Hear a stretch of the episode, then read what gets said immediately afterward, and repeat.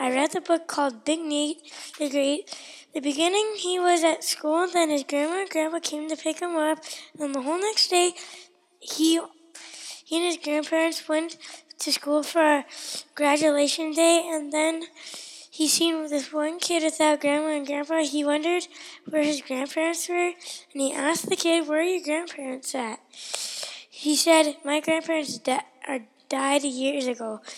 Grandma and grandpa had to go, and then in the middle, he went for swimming practice.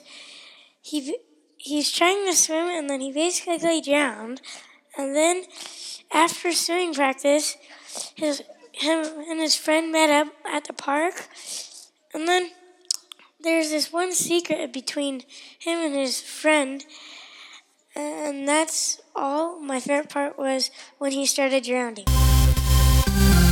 My name is Joseph, and the book I read was Big Nate. The, f- the funny part was when the swimming teacher had no clothes on.